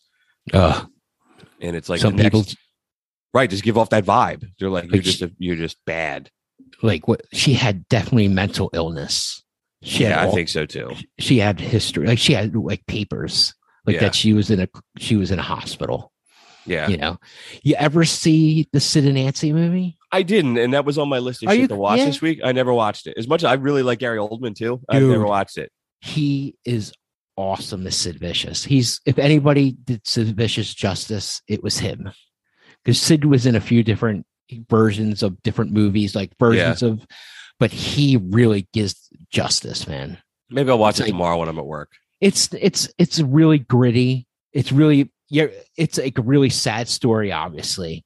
Yeah, You know, but yeah. Heroin, I- I heroin should- addictions. Heroin addiction's no fun, and uh, yeah, and you get to see. I mean, everybody saw it. Like he was, you know, I said he was he was playing and not hooking in, and he wasn't playing his instruments, and he's just dragging everybody down, and you know, uh, But why do they keep him in the band? Was you know he couldn't play. never Why- trust a junkie, right? Like in the Ministry song. But yeah, really. Once I a thi- well- junkie, always a junkie. I think part of it too is like he was like you kind of get these two. It's in the miniseries. Like Johnny Rotten keeps calling the other two like my backing band. Oh, and yeah. Sid Vicious too feeds into that. Like you know, it's the two of us. And people only come to watch the two of us. Or some with Sid Vicious, like they only come to watch me. yeah. Like it becomes more about him. totally. And Malcolm loves that too. He's feeding into all that shit too. It's like again, the guy couldn't even play the bass, and they, like they would unplug him, and he just would jump around on stage, and people fucking loved him for it. Right. Even on Like- the album, like he like you know, I said it's like Glenn Matlock or Steve Jones plays plays bass on Mhm. a bunch of the tracks. Like they're like, Yeah. you know, he's not even on it. Yeah, as I, as iconic as he is, right? Out of all the characters in punk rock, he's like the like the villain, the bad guy, and it's like he's I don't think he's the bad guy. I think he's the um the true vision or the true the, uh, uh, image of what punk rock is. Yeah, that's fair. I mean, I mean, bad guy in like uh, like the villain, the villain of punk rock. Like everybody looked at them as like the bad guys of music, like the bad Oh, boy. yeah. Yeah, he Yeah, kind of totally. sums it up. And now you can go to like you go to Target and buy a T-shirt with his face on it. Yeah, I mean, he was sex, drugs, and rock and roll. Absolutely. I mean, I don't know how much rock and roll he liked, but you know, and you know, so they, you know, and a couple of times like he over, like Sid Vicious overdosed a couple times, and yeah, you know, she didn't even go and visit him in the in the hospital. You know, they, they had this weird love affair. Like he was writing poetry about her, and it's just. I, I went through this like all the crap I watched. I went from being like really angry to like I was like it's really pathetic. Like just watching. he was these- pathetic. yeah, I, I was like I went from like pity to just like, dude, you're just a you're just a scumbag. Like I have no I have no respect for him on any angle in in this story. In no way do I think Sid was a bad guy. I, I think think I think when you I- said he was a moron, I think I think that's what I think he just was too stupid, didn't know any better. exactly. He was look, you know, and what do they do? They bring him to America. They did when they Yeah. did what a mess that was. Did, did you uh Yeah, yeah, I got Yeah. some stuff on that. So they cool. yeah, so summer '77, Malcolm McLaren's got this great idea. We're going to send you on tour into the U.S. and he purposefully books them in place. He doesn't put book them in like New York and L.A. because that's like that's too much. He sends them to like into the Bible Belt where people like you're going to go to Atlanta, you're going to go to Memphis. They go to San Antonio, Cleveland, because they want the cow. He wants the Cowboys and the the people, the the preachers to protest. He wants all of that shit going on around him. I always And- wondered why they did that. Like, why didn't they hit New York, California, and all that places in that American tour? Because Malcolm Malcolm wanted wanted, to- I think wanted he wanted all of the he wanted the the fights and the you know like uh it's something and I think it's in the documentary when they're they're playing in like Texas and he's like you one of the Johnny Rott's like you cowboy motherfuckers and, you know, a fight breaks out yeah, yeah yeah. you you cowboy hat wearing pig fucker or something and it's just like yeah man like he Malcolm was just setting them up I think Totally. The most war. opposite people that you could possibly do is go to a bunch of cowboys. You know, it's like, oh, we're going to play our punk rock, almost pansy dressing in this, you know, cowboy setting. Right. No way. No Right. way. Right. So they get in all this big, you know, they're playing all these venues, these tiny places. And Johnny Rotten is getting increasingly pissed off with Malcolm because, you know, he changed the name to the God Save the Queen and he's putting him in all this crap. And, uh, yeah, they're traveling by bus. Couple of the other guys are start like they travel by plane and Johnny Rotten and Sid are just driving around on the bus. And Johnny Rotten got the flu and Sid Vicious is high on heroin. And their last gig was at Winterland, which is just like, it's so weird because that's like San Francisco, right? It's like Yeah. the like the hippie ground zero for the hippie movement, and then the Sex Pistols roll in. I know we're way later in the you know, Yeah. the Haight-Ashbury is long gone, but it's still like yeah. it's just funny. The hanger oners are still there and they just Yeah. come through and Yeah. And by that point, they they know they're done. Like they end with Johnny Rotten. They cover No Fun by the Stooges, and Johnny Rotten just ends. He ends it by going, "Do "You ever get the feeling you've been cheated?" yeah, Like he says to the crowd. I think he felt cheated. Yeah. you know i think i don't know but he like we said nancy brought the band down like Yeah. more than any other person could do in that band Yeah. like why couldn't he just let go of sid like Yeah. you know he, like just let him go like he, Yeah. you know i don't know i've had friends that are so w- bad off i had to let them go Right. You're just a you're a drag. You're just you know you're not going to be the anchor and drag me down. johnny kept true to, to sid for some reason like the, the most untalented guy in the band There, uh, there's video of him saying that. Hang on, let me try this on YouTube. It's Johnny Rotten just saying at the end. Ha, ha. Ever get the feeling you've been cheated? Good night.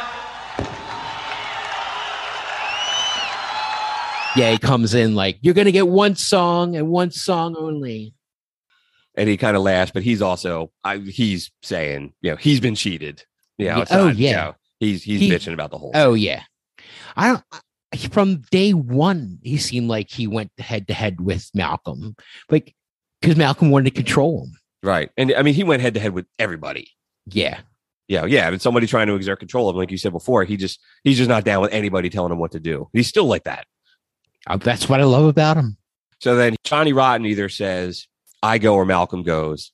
And Steve Jones goes back to Malcolm and rats him out. And the van, the band votes to get rid of him. Whatever. The it ends. And he's out. And but the band tries to keep going. And they were gonna go to um right after the Winterland gig, they were all supposed to go to Brazil and they were supposed to sing a song with a guy named Ronnie Biggs on vocals, who was like he was a train robber who was like living in Brazil, and they were gonna have him come like this. He's like, oh, he's gonna join the band and sing this song, and Johnny Rotten was like, the fuck he is. Like I sing, we're not getting some like Yeah. some nu- we're not getting another dude who doesn't know shit about music to do this. Yeah, and then they try doing a couple, you know, Sid Vicious covers a, does a couple couple recordings. Mm, He does a great version of My Way. Yeah, man, uh, we could play. We, absolutely, we can play that. Yeah, play play that. no, I'd say you have to play the beginning because it's so awful.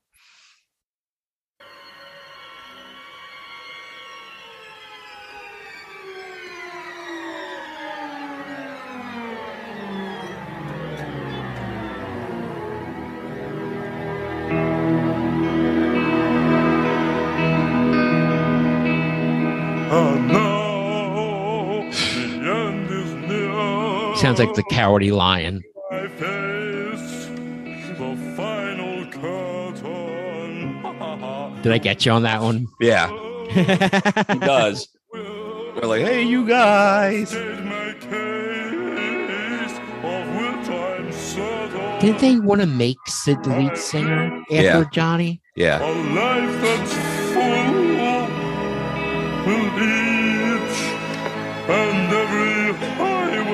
this video too, he's in a white, like you know, like a Oh, yeah. lounge jacket, and then he starts shooting everybody in the audience. And, This is the end of Goodfellas. yeah, It it comes in. yeah, yeah. This part.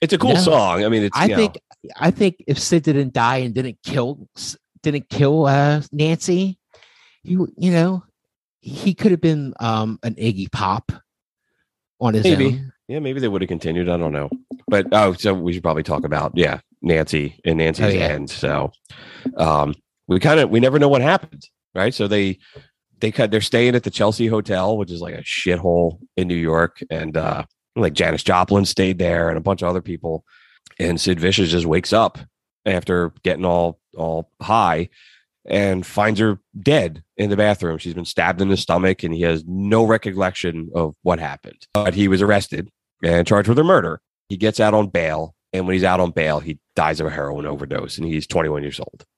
Yeah, did you see that footage of the interview of him? And they were like, "Where do you wish you were right now?" And he goes, "Underground." Yeah, And it wasn't very long after that he died. yeah. He says like, I don't want to be a junkie forever. I don't even want to be a junkie right now.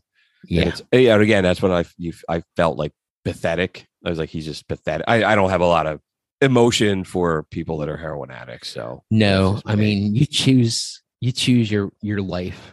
right, Dude, everybody could sit around and do drugs all day long. right. I I become part of society. I go Right. out and I ki- I you know give you know we I have my business. You know, I say this about Alice in Chains a lot. Like Layne Staley's heroin addiction is what made their music so dark, which is what made them such a great band. And Sid Vicious became so infamous partially because he was because he didn't play the instrument and he was a you know carving himself up and was abusive and a shitbag and the the murder. yeah, fucking murderer. He was just a horrible person. Like when he was on drugs, they said he they said he was a very sweet, very nice guy underneath the junkie. You know, uh, I believe it was an accident. Of I think they were like fighting over drugs, or who knows? Couples just fight, and he had the like the. It was a small knife. It wasn't like this butcher knife. It was Right. like this small knife, like a pocket knife, and it was only one incision. It wasn't like he stabbed her over and over and over again. It was like one poke in the right place, and she bled out. And, you know, they were probably she he was probably holding it, and she ran into it. That's what I always thought. Like sh- that's what I always thought. In in the movie, uh, Sid and Nancy. That's I remember that's how they kind of explain it.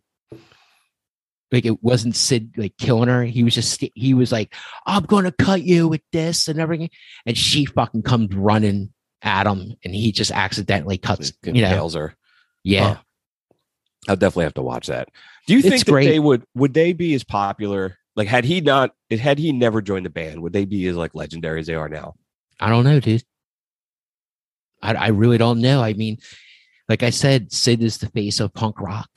Yeah. You know, I don't uh, yeah, I don't know either, man. People Like, will they- say they started playing bass because of Sid, Sid Vicious. Vicious. Yeah, man.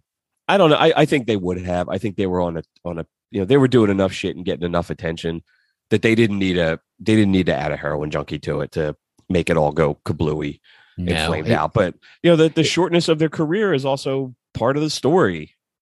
how how long did they last? It was like two and a half years. Their first uh their first, you know, go around. Okay, their first gig to Right. Right. Till they till they broke up. You know, they they reunited like in the two thousands and did went I wish I, I had a chance to go see that in New York City. Yeah, I wish I did I too. had, I had to work that night. My buddy was like, "Oh, let's go. I have a ticket for you. Let's go." I regret to this day not going to that, dude. yeah. Oh, yeah man so they kind of you know they all they kind of all go their their separate ways you know even the impact that they had on other bands and we talked about this and again in the punk episode you know like the buzzcocks the guys in the buzzcocks saw them and were like holy shit we're going to start a band. Joe strummer saw them. It was Yeah. blown away. The damned started working for him the guys in joy division saw them. Morrissey saw them in concert. And were like all these guys were like i want to be in music after seeing these guys. Because they were just a bunch of ordinary guys making music right. their own way. right. Anybody could do it Anybody could do it, dude. If Yeah. you if you have passion, you can make music.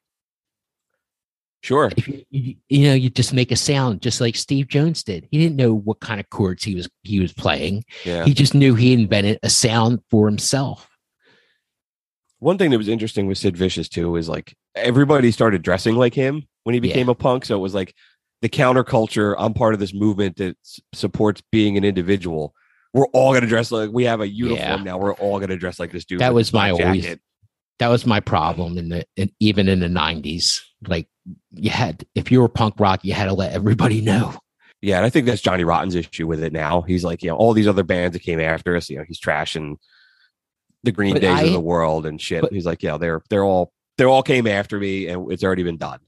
but you know, like like Steve Jones to me is like the the driving point of that band.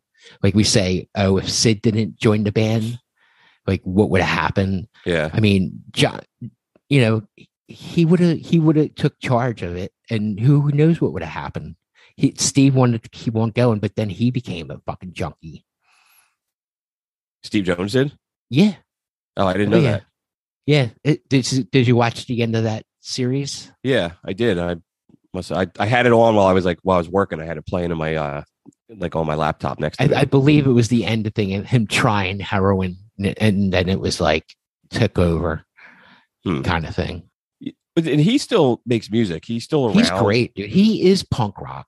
You know, he I've is some- punk rock. Yeah, and I've got some other shit that he did, man. So he was in a band uh, called the Neurotic Outsiders with Matt Sorum and Duff McKagan from Guns N' Roses and John Taylor Oh. from Duran Duran. I was trying to figure out the name of that band. What were they Yeah. called? The Neurotic Outsiders. Uh, Billy Idol was in this band for a little yeah, while. yeah. I've got something from him. I, I put some of the, here's a song called Nasty Ho.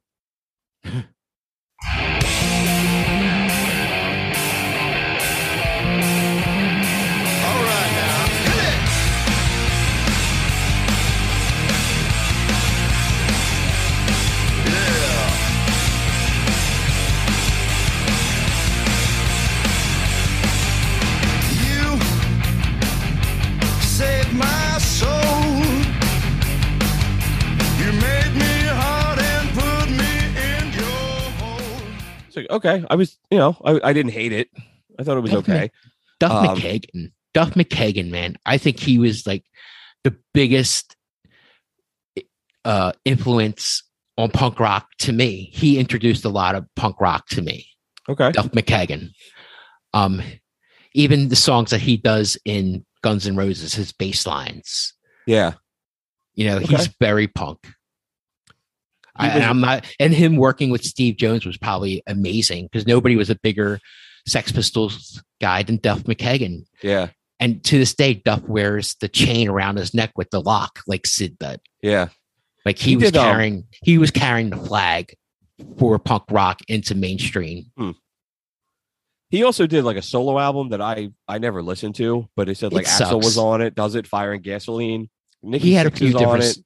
He had a, t- a few different ones. I had the original one, and it wasn't that good. No. What what he did was he played every instrument on the album. Uh, So- okay. you know, I mean, him playing with other musicians that are like credible, that would be fucking awesome. Yeah, he was in another band briefly called the Professionals that I listened to. Um, I'll play a little bit. This is called Little Boys in Blue. I was kind of digging this.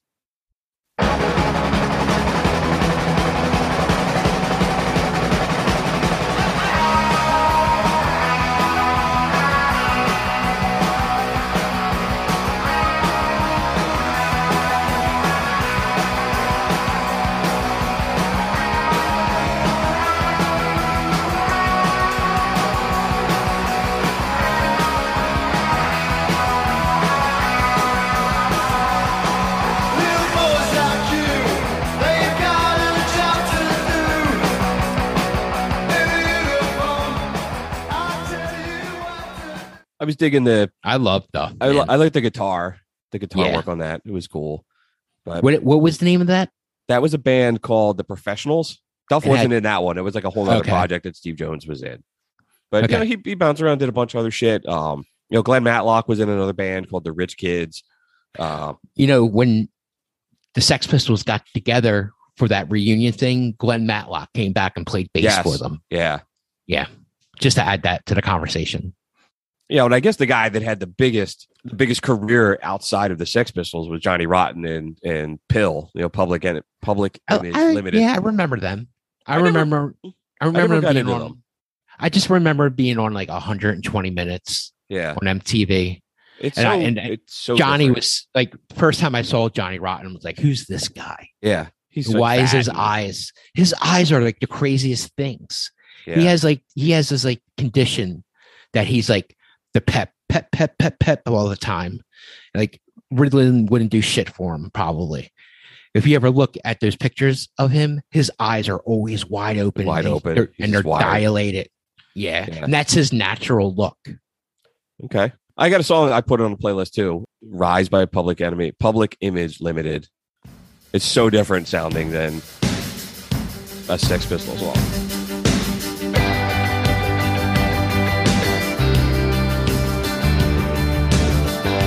Be wrong. I could right.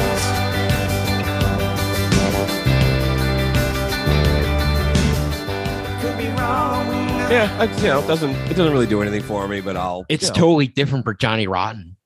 he's talking about going back on the road again with the band. Now the COVID's almost over. You know, whatever. Um, Wasn't it crazy in that Filth and Fury movie when they were interview like they were always silhouetting interviewing Johnny? it was weird. All of them.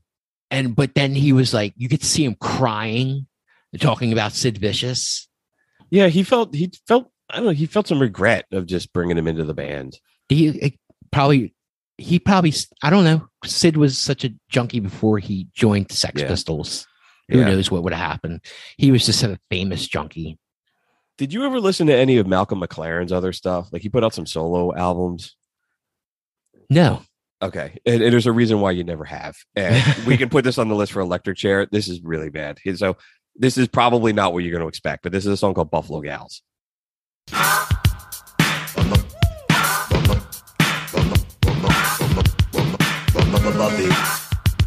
Boy, that scratching is making me itch.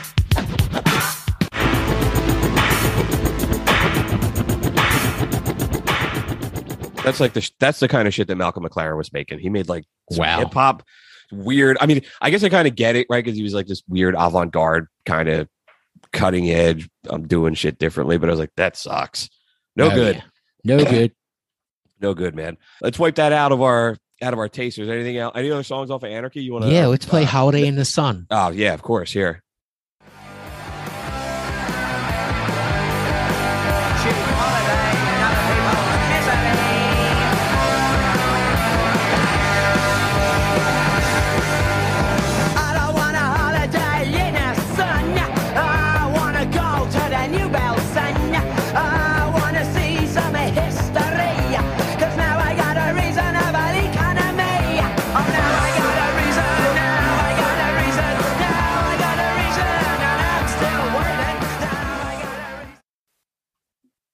Another Great great, song. song. Yeah.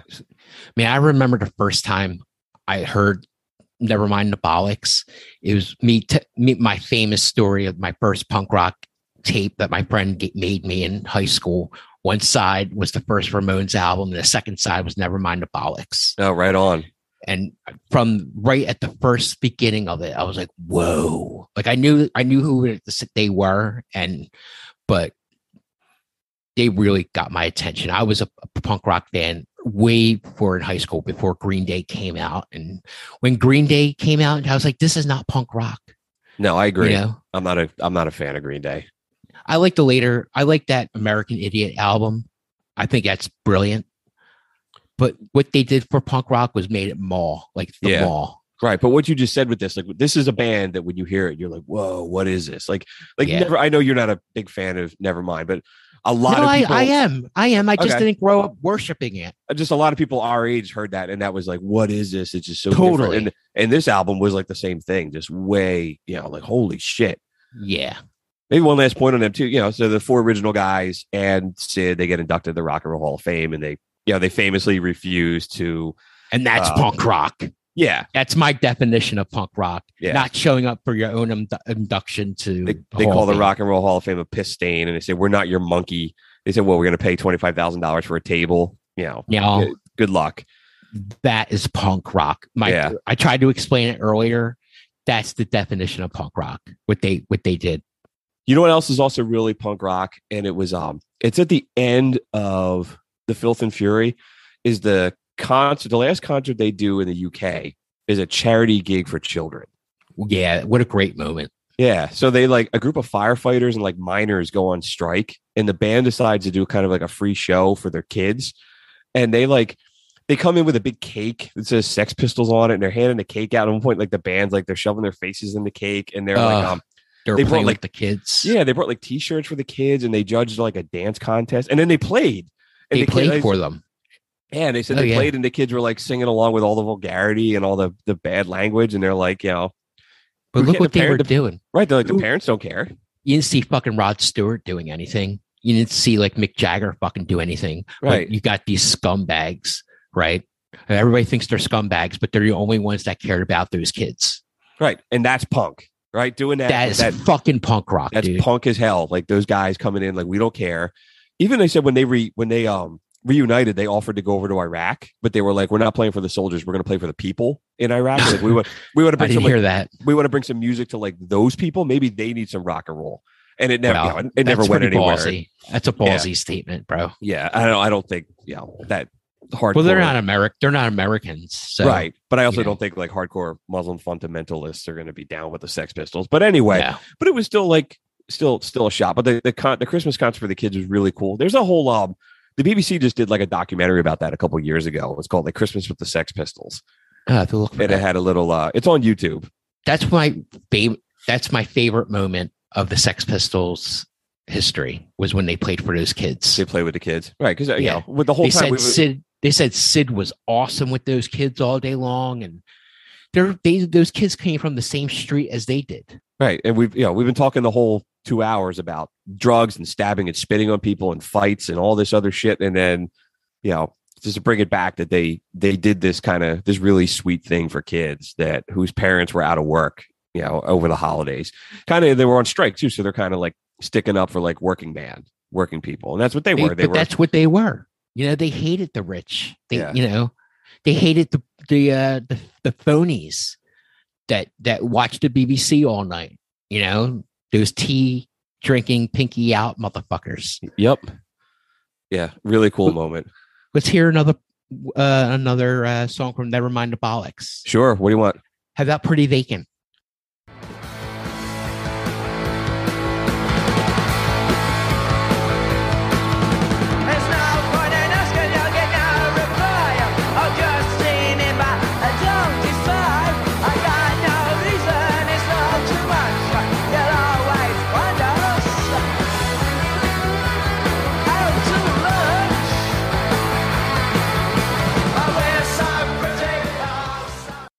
Great song. Is that it on the Sex Pistols? I can I don't know. I just hope like every week I do. I I really try to give these topics justice. I thought you were fine, man. I this Yeah, is a this is a really interesting story Yeah, in rock people- and roll, and I I love that most about doing the show is finding these stories, and you know, It's just- like I can't tell you about punk rock. My heart ha- my heart can show you on the drums what punk rock is, but like to explain it, punk rock's inside of you. You know, sure, punk rock's inside of you. It's not the way that you dress. None of that shit. Punk rock lives inside of you. again, it's it's a really interesting story, but I love that just sitting on top of that in the way that they flamed out so fast and they didn't know what the hell they were doing was that they just made an awesome album. maybe Malcolm was the best thing for them and the worst thing for them. Would they have made it without Malcolm?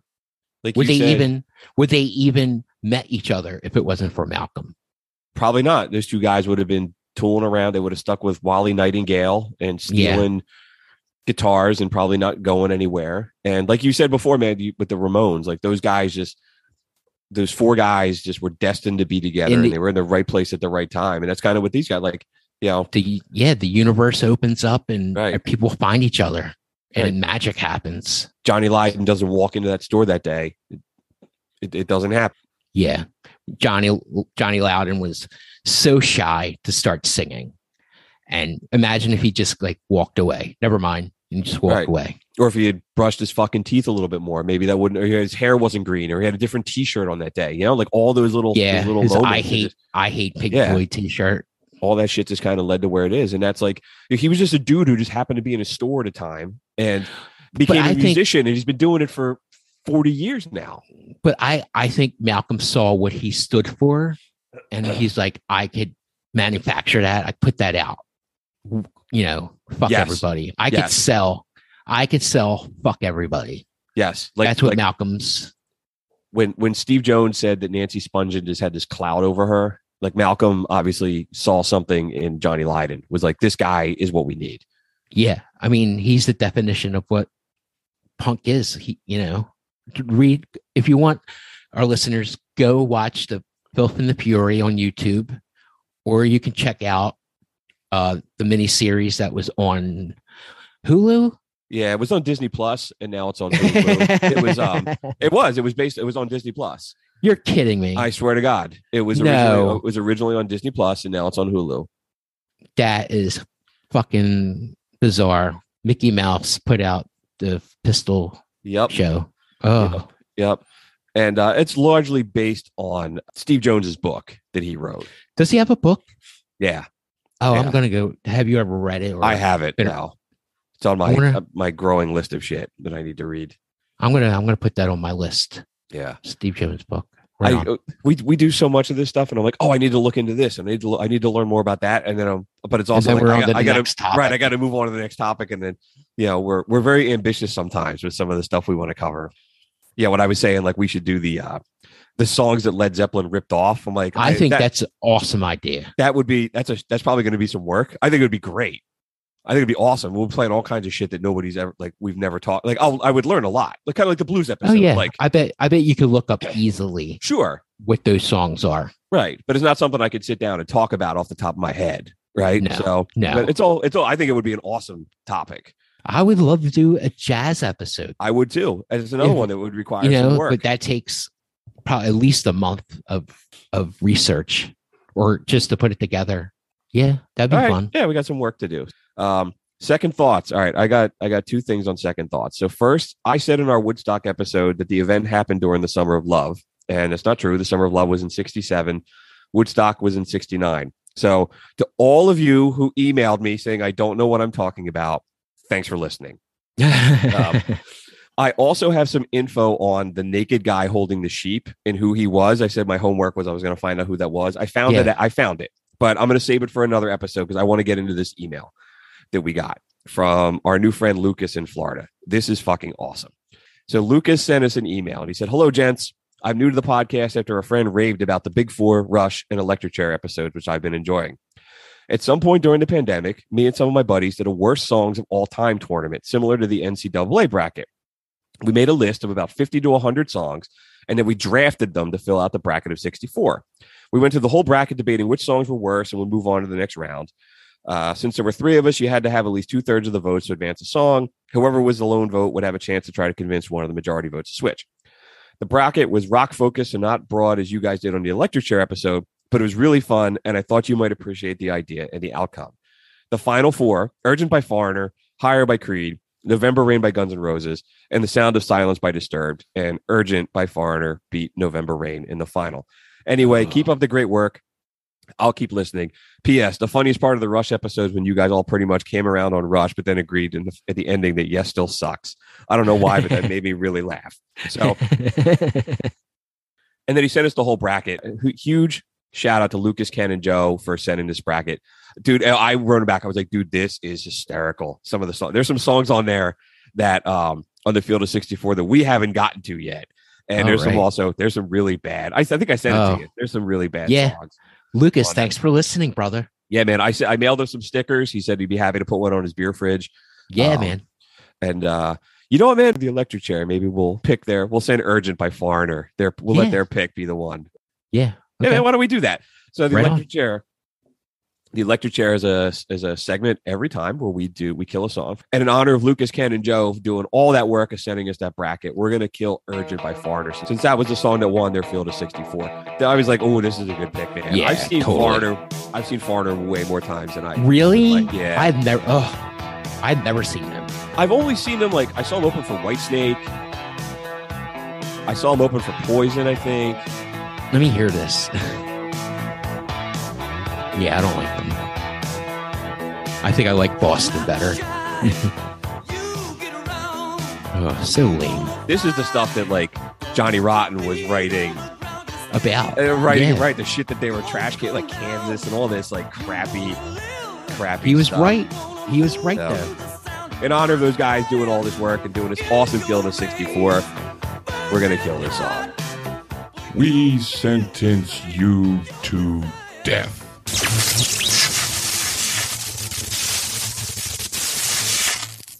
Right on, guys. Thanks again for sending that to us. The bracket was hilarious, dude. Some of the songs that they had on there. I was Very inventive, man. Very inventive. Very imaginative.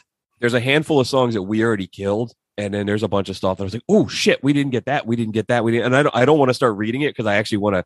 There's some really good ideas on here Cool. of, uh, of some terrible songs. So Thanks for listening, guys. yeah, man, really, really cool. Right on. Um, Did you, before we go any further, yeah. Bruce, uh, I know you're away on your weekend, Labor Day weekend, but did you catch any of the Taylor Hawkins concert? I haven't, and that was the music news that I have. Um, Okay, I haven't, wa- I haven't watched it yet. Okay. Did you? Did you? I saw you guys. I watched a little bit of it. I saw you guys were playing the replay in the bar. Yeah, I didn't. I wasn't working that night, but let's talk about it.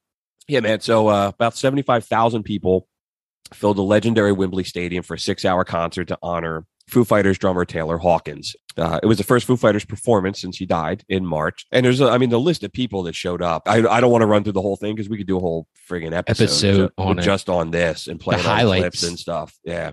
The little parts that I've seen, Wolfgang Van Halen ripped the fuck out of Hot for Teacher, dude. He came out and played his father like to a T. Yeah.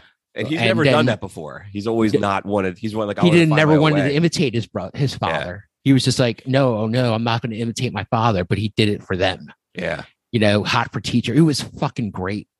It was it was awesome. And the second very inspiring part of the show was when Taylor Hawkins' son came up and played that what's that song called? You're my hero. My hero. Yeah. Shane Hawkins played drums with, he with the Foo fucking Fighters. killed it, man.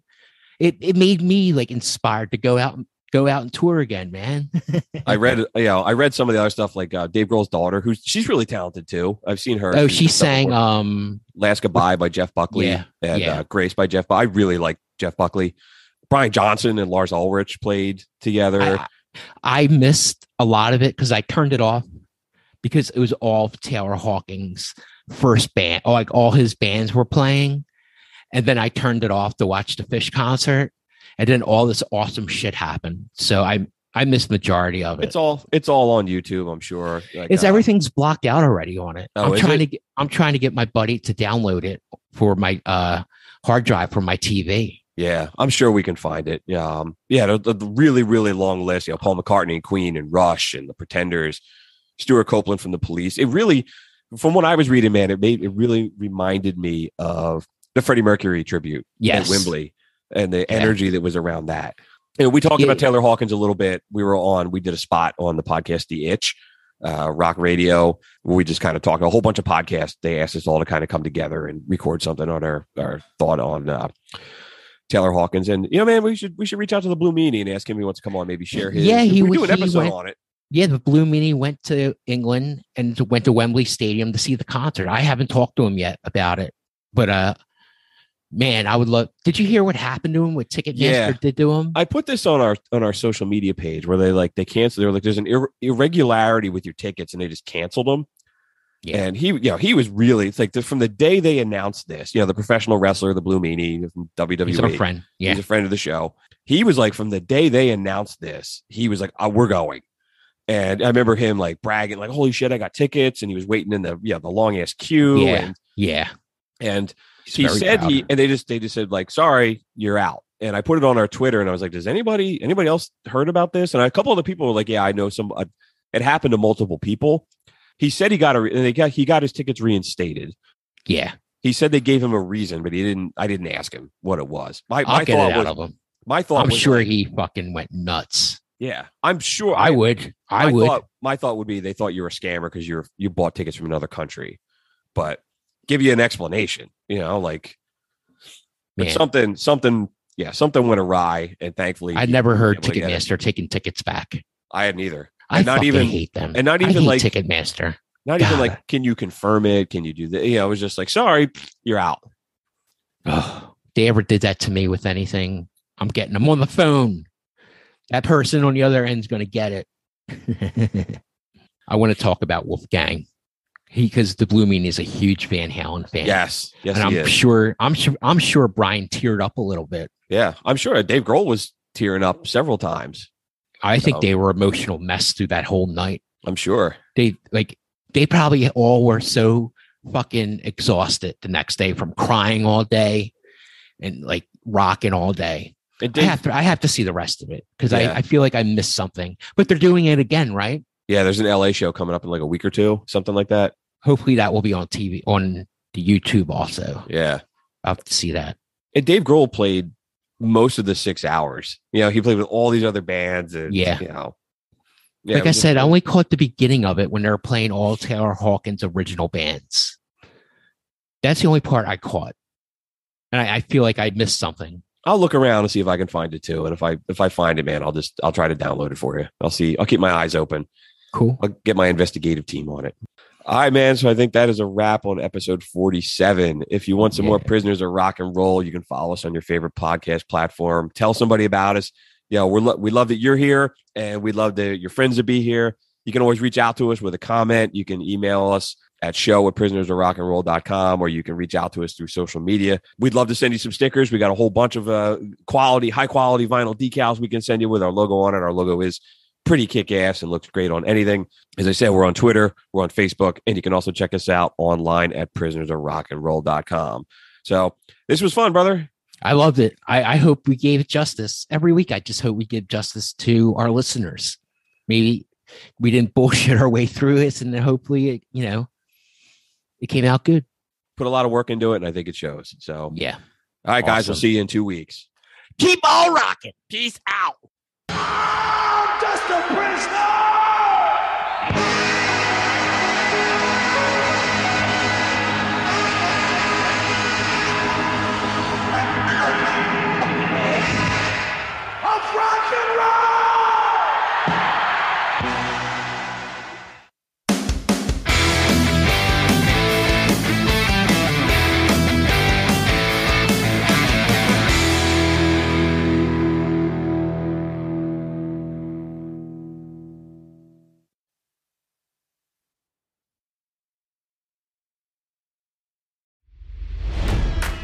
It's NFL draft season, and that means it's time to start thinking about fantasy football. FantasyPoints.com features industry leading experts and prognosticators using proprietary hand charted data to help you score more fantasy points. FantasyPoints.com is the place to go for whatever kind of fantasy football you play. Whether you play fantasy football, daily fantasy sports, or do a little bit of everything, Fantasy Points has the meticulously researched content to guide you to victory. And why wait for the fall? Fantasy Points also covers the new spring football league, the UFL. Join the guru, John Hansen, Scott Barrett, Joe Dolan, and other massive names in the fantasy football universe with an exclusive offer. Use code Pantheon for 15% off any fantasy points package, including the all in package, with access to every article, tool, and data nugget that Fantasy Points has to offer. That's fantasypoints.com and code Pantheon for 15% off at Fantasy Points. Fantasypoints.com. Code Pantheon. Score more fantasy points.